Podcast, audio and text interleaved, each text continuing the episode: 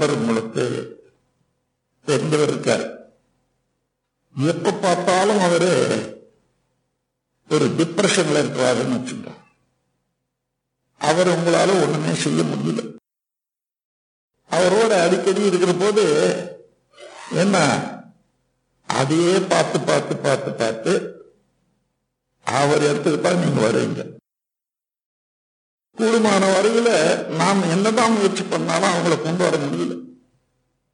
இதெல்லாம் இயல்பாக வரக்கூடியது அப்படியானா நம்ம குடும்பத்துல ஒருத்தருக்கு ஒருத்தர் எல்லாரும் நல்லா இருக்கணும்னு நினைக்கிறீங்களா இல்லையா? அப்போ நல்ல உடல் நலத்தோட இருங்க மன வளத்தோட இருங்க மகிழ்ச்சியோட இருங்க இன்முகத்தோட இருங்கன்னு நான் அடிக்கடி சொல்றது அதனால்தான் நீங்க இன்முகத்தோட இருந்தா உங்களை பார்க்கக்கூடிய நாலு பேர் அந்த குடும்பத்துல அவ்வளவு பேருக்கும் ஒரு சந்தோஷம். சிடு சிடுன்னு முகத்தை வச்சுக்கிட்டா என்னாச்சு? யாரு கையிலும் சந்தோஷம் இருக்குமா? யாரு கையிலும் லாபம் இருக்குதா? சொல்லுங்க பார்க்கலாம். இத்தனை பேர் இருக்கீங்களே. நாளையில இருந்து இந்த சிடு சிடுன்னு மூச்சு வச்சுக்கவே வேண்டாம். இன்முகத்தோட இன்முகத்தோடனா பல்லு இழிக்கணும்ன்றது ஒண்ணும் இல்லை அவசியம் இல்லை. பூரிப்பு உள்ளத்துல எல்லாம் இருக்குது எல்லாம் தான் இருக்குது. எல்லாமே நல்லா இருக்கு மனம் நல்லா இருக்கு. அந்த நிறைவுல மனம் பூரிப்பாக புன்முறுவல் இருந்தாலே போதும்.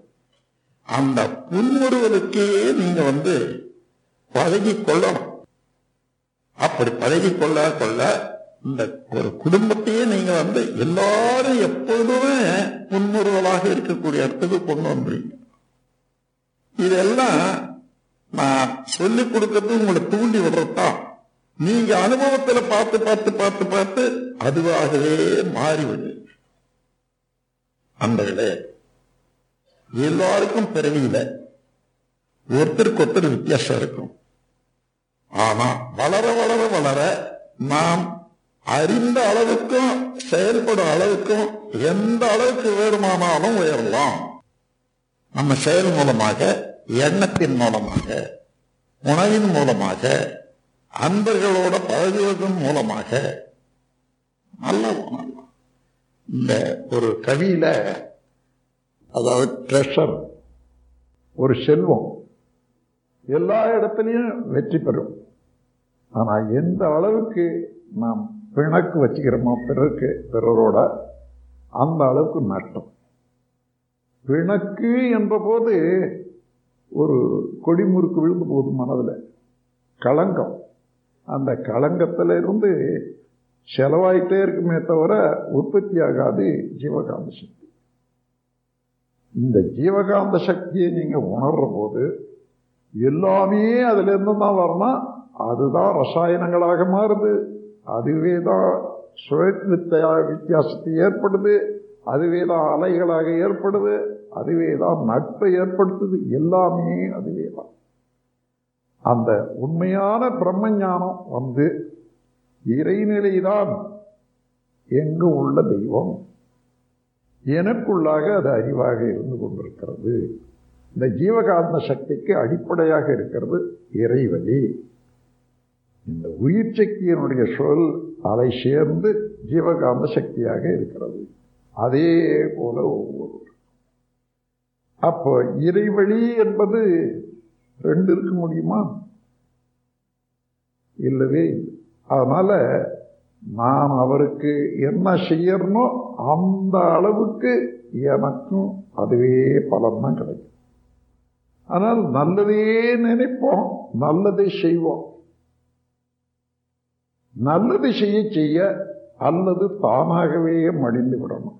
ஆ எனக்கு அது கெட்டது அது செய்யக்கூடாது அது கெட்டது அது செய்யக்கூடாதுன்னு எண்ண வேண்டாம். கெட்டது செய்யக்கூடாதுன்னு எண்ணீங்கன்னா அந்த கெட்டதை தான் நினைக்கணும். அது வேண்டாமே. நல்லதே செய்தால் தானாகவே கெட்டது மறைந்து போகும். இவைகளெல்லாம் நாம் வாழ்க்கையில் பின்பற்ற வேண்டிய பிரம்மஞானிகளாக இருந்து பின்பற்ற வேண்டிய பொது விதிகள். குடும்பத்தில் இனி பிரம்மஞான குடும்பத்தில் உள்ளவர்கள் எல்லாம்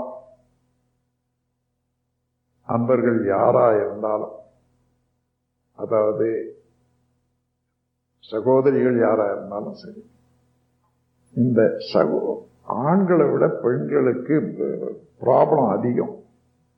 அது என்னன்னா இந்த குடும்பத்திலேயே அங்கே இருக்கிற போது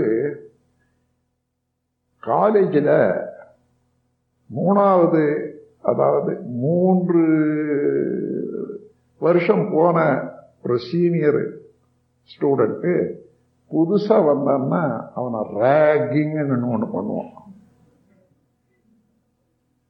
இந்த ரேகிங்க்கும் மாமியார் மருமகளை பண்ற ரேகிங்க்கும் வித்தியாசமே இல்லை.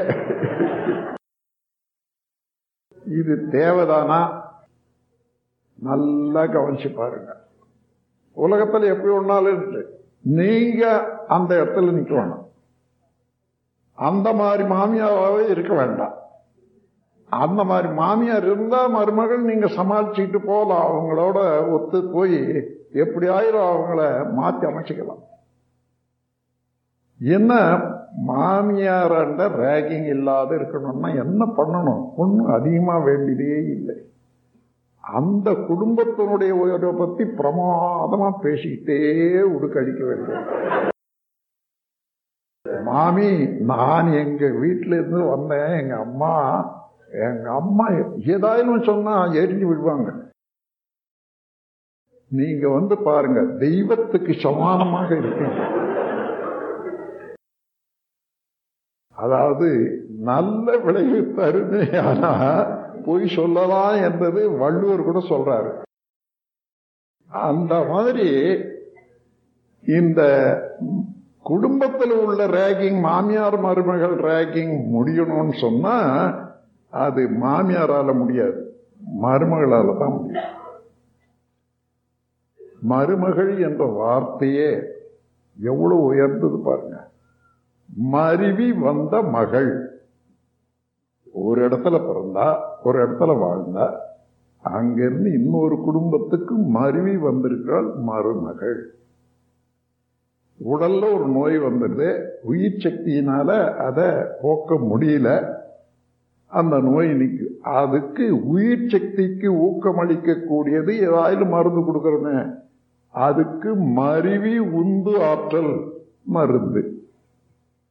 மருவி உந்து ஆற்றலுக்கு மருந்து என்பது போல மருவி வந்த மகளுக்கு மருமகள்னு சொல்லுவோம் நம் கடமை அறவாழ்வின் நாட்டத்தே